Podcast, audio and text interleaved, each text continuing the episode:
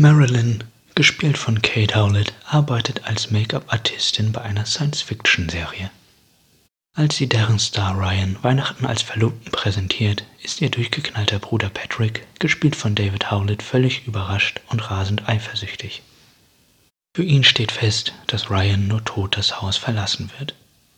Während er über den perfekten Mord nachdenkt, nimmt das Schicksal seinen eigenen schrägen Lauf, denn Ryan wird Opfer eines tödlichen Unfalls. Nun hat Patrick ein anderes Problem zu lösen, das unauffällige Entsorgen der Leiche. Doch die erweist sich als renitent und denkt nicht daran, dort zu bleiben, wo er sie versteckt. Bald gibt es nur noch einen ultimativen Entsorgungsweg, bei dem die Nachbarshunde eine große Rolle spielen. Stargate-Star David Howlett feiert mit dieser schwarzen Komödie sein Debüt als Autor und Regisseur. Ein Spaß, bei dem ihm viele Serienkollegen und auch seine Schwester Kate zur Seite standen.